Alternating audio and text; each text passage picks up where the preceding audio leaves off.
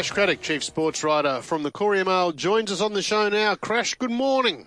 Good morning, Paul and Jared. Yeah, I must say I love this time of the year. You can feel, particularly in the AFL too, there's so, the finals almost start early, don't they? With these epic games between Brisbane and Melbourne, there's a crackle in the air. I love it. Yeah, you're right, uh, and we've been saying it all morning. What a promoter's dream uh, this weekend, with most matches having some sort of bearing on where teams end up going forward.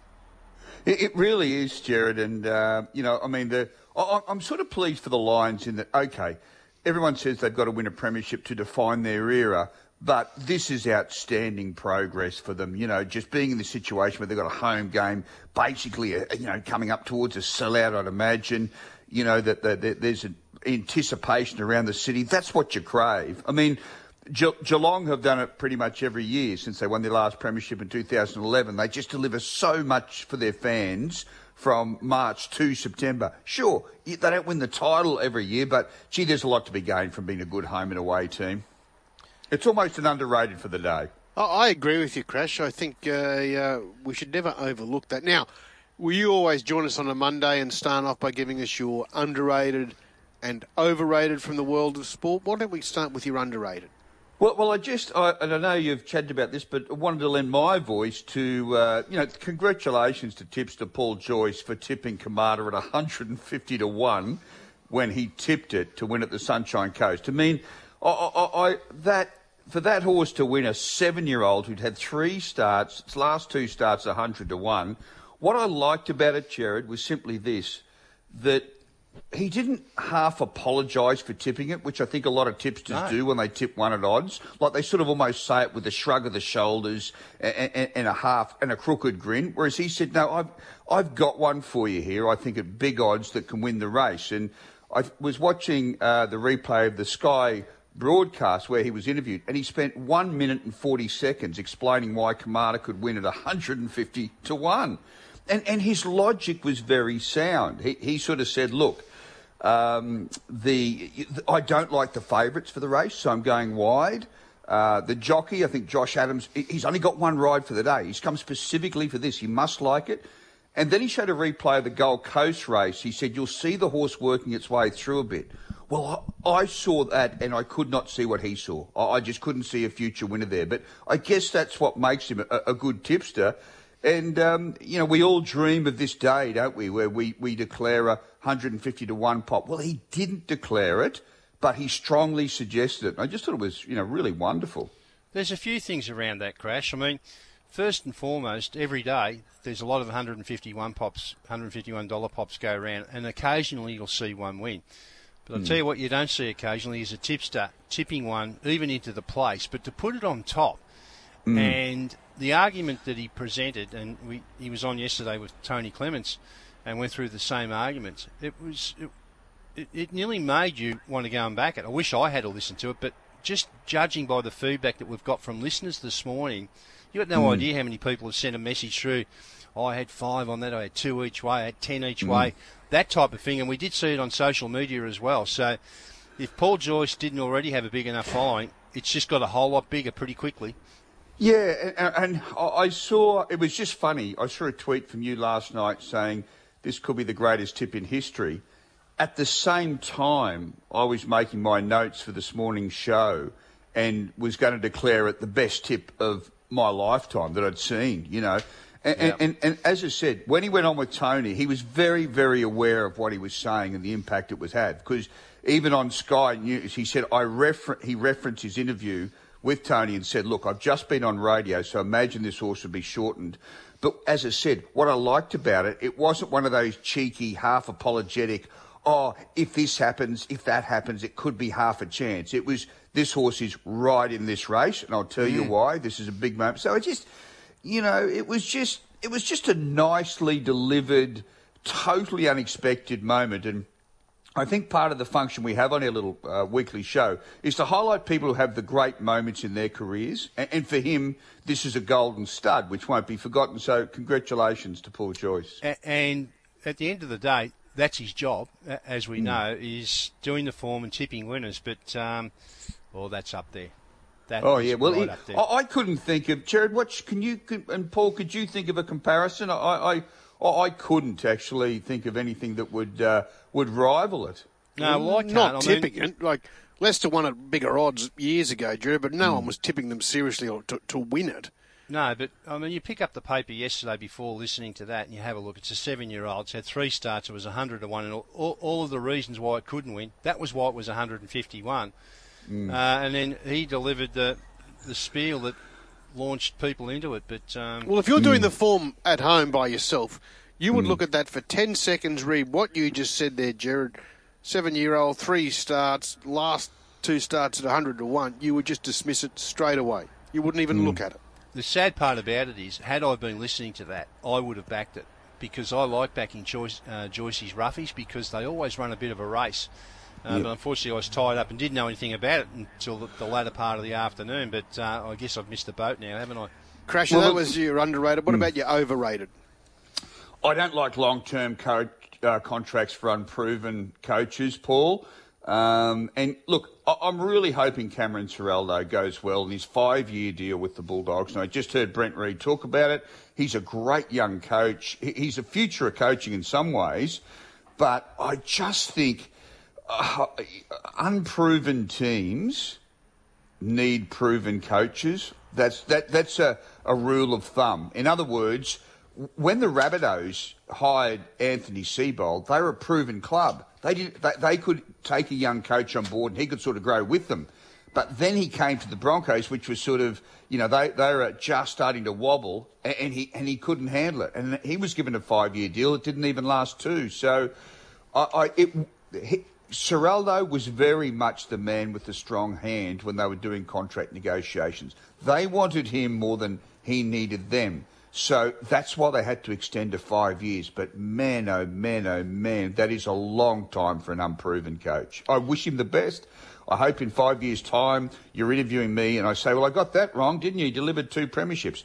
But for a young kid to have to go into that system and, and knock it into shape after the serenity of Penrith, woo, that's a tough challenge. Uh, you're right, the serenity of Penrith, but more importantly, the, the well, they've been imploding for years, the Bulldogs, uh, and we saw it with Trent Barrett. I, I, I'm a bit bewildered, like you, that they've signed him on for so long because we don't know. Well, they had to because you know they needed him. They, they needed him. I mean, okay, say he's not there. Who do you hire? Shane Flanagan? Oh, I don't know. Who else is coming through? That is the barest coaching ranks you've ever seen.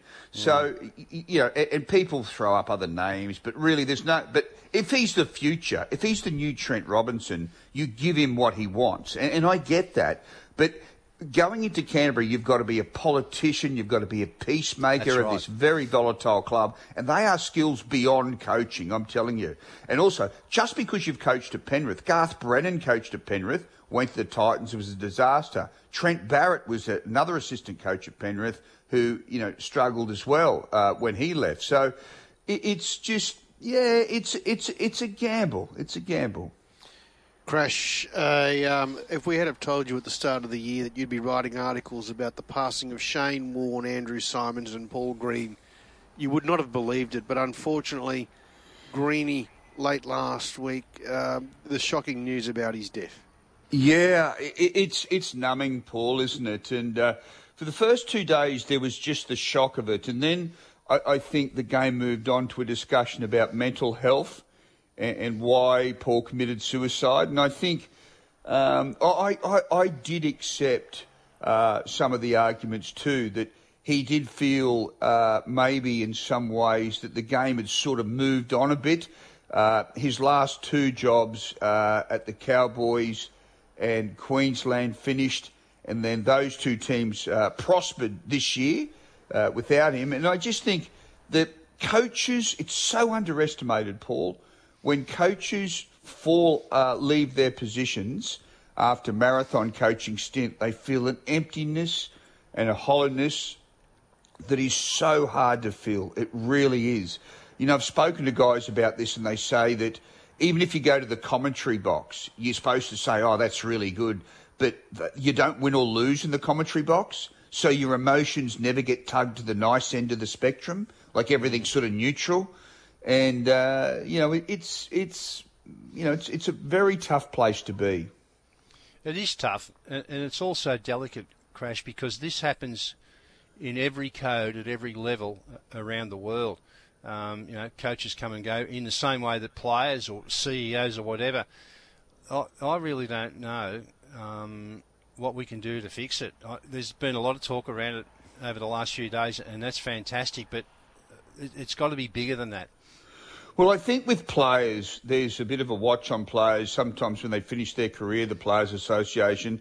But Jared, we always assume coaches are fine because they're the mentors, and they're mm. most of them are 40 or 50 years old. So you don't sort of think, um, you know, uh, they're going to need help, but but they very very often do. I mean, Paul's 50th birthday was coming up next month, and you know, I know people were, were making plans to, to come for it and, uh, and and celebrate with him. And you know, I, I, saw him at Andrew Symonds' funeral. It was the last time I saw him, and he, he spoke of how devastated he was at Andrew's passing. And later that night, um, he went out, went back to Symonds' place with Adam Gilchrist and a few of the guys, and to Andrew Symonds' back shed. And there's fishing rods there, there's boats there, and he stayed there until about two o'clock, just having a quiet beer and, and you know, that, that, that the guys who were with him said just how devastated he was because Symonds was the sort of guy he liked. He was a bit of a scallywag. He'd ring up Greeny at all hours of the night and say, "Hey mate, why are you playing this guy five eight for?" You know, and, and and and so you know, it, yeah, it is, uh, but it's it's immensely sad. A very very good man and a good coach. Crash, uh, um, effectively a quarter of the coaches are, are, sacked each and every year from the NRL. Do you think they need to be offered more support after it happens now, moving Def- forward?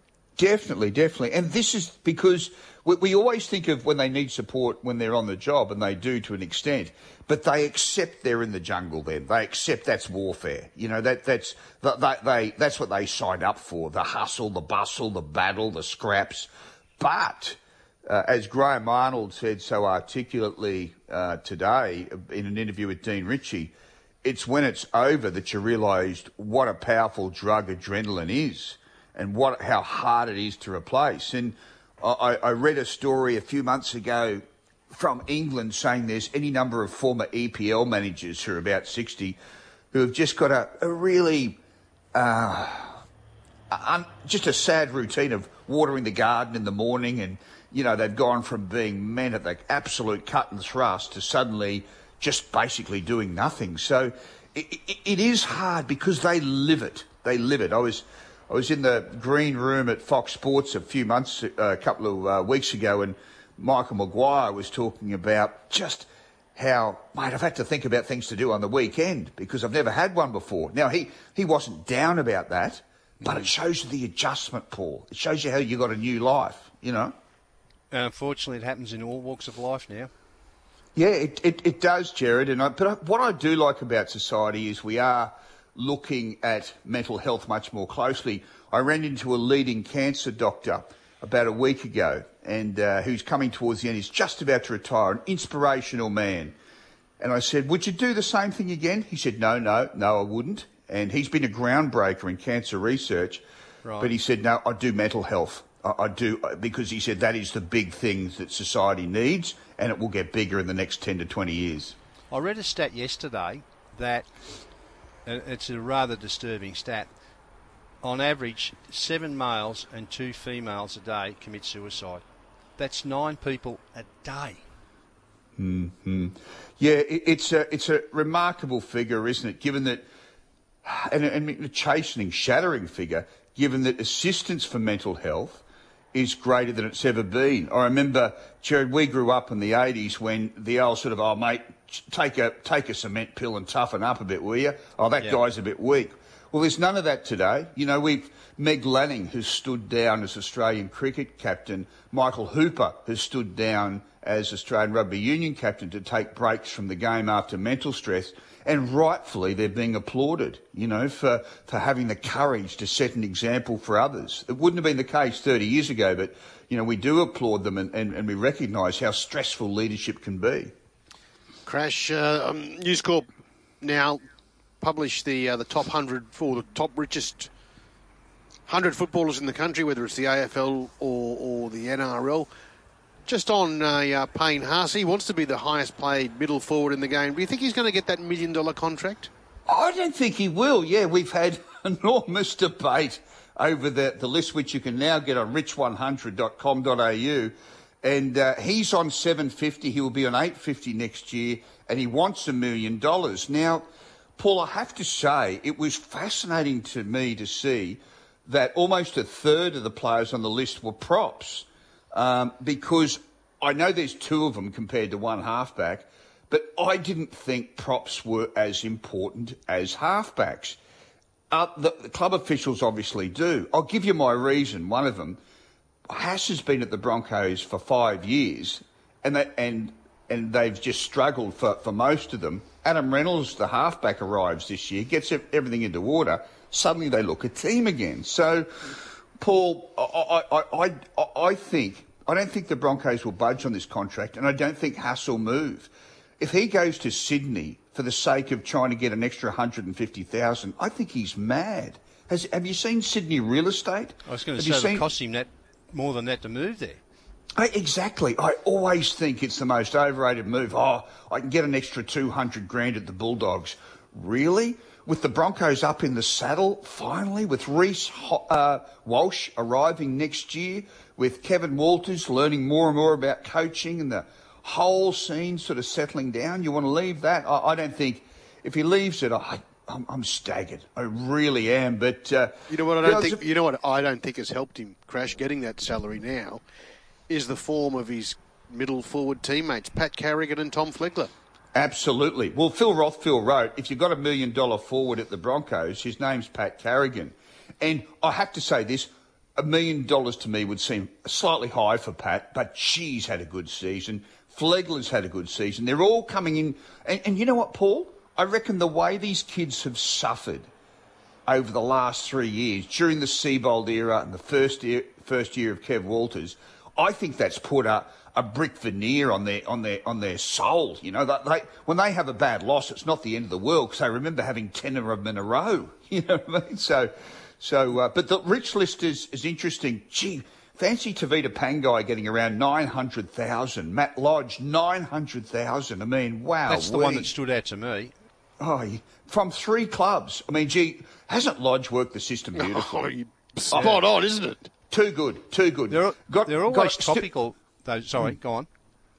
Lodge got is still being paid from the Broncos. He got the massive payout from the Warriors, and now he's been paid by the Roosters. Three a few years ago, he couldn't get a game after that incident in the United States. Now he's officially too good. They're always topical, those lists. What have you been able to glean from the public who they think is probably the most overpaid? Well, uh, probably those two. Uh, Pangai is one of them. Uh, you know, to, as I said, to get that sort of money is, is extraordinary. David Fifita is always a huge talking point, isn't he? That million dollar salary given to him by the Titans. And I know everyone will say, oh, did you see his try yesterday? Great, fabulous, wonderful but too little too late. I mean, honestly, their season is gone. And, you know, he, he has to produce. If you, I still remember a quote given by Kevin Walters about four years ago about million dollar players. He's, and it went something like this. He said, if you're a million dollar player, you've got to be Jonathan Thurston or Darren Lockyer. You've got to inspire every week. You've got to be a go-to man who's bankable, reliable and inspirational and you never switch off. You are relentless and, and you, you are a true standard setter. And, and it just, it was just a small quote, but you know, they should be the pick of the bunch. Like, not sort of, oh, had a couple of good games, a couple of quiet ones, faded in, faded out. You know, it's not good enough. Crash, we've only got 60 seconds till the end of the show today. Just a quick one. Ian Chappell has retired as a broadcaster. How will you remember Ian? Straight shooter, fearless, stood up uh, for what he thought was right, never shied away from controversy, would he would enter into have an argument in an empty room. he would, but I, I, really enjoyed him, and the game will miss him. Left an imprint on the game, and, and out of all the people I've ever met in cricket over forty years, no person worried less about what others thought of him than Ian. He was just Ian, and I guess that's something to be very proud of. If you can be the person who, who doesn't care what anyone thinks of you just be yourself. See you next week, boys. Good on you, Crash. Chat then, mate.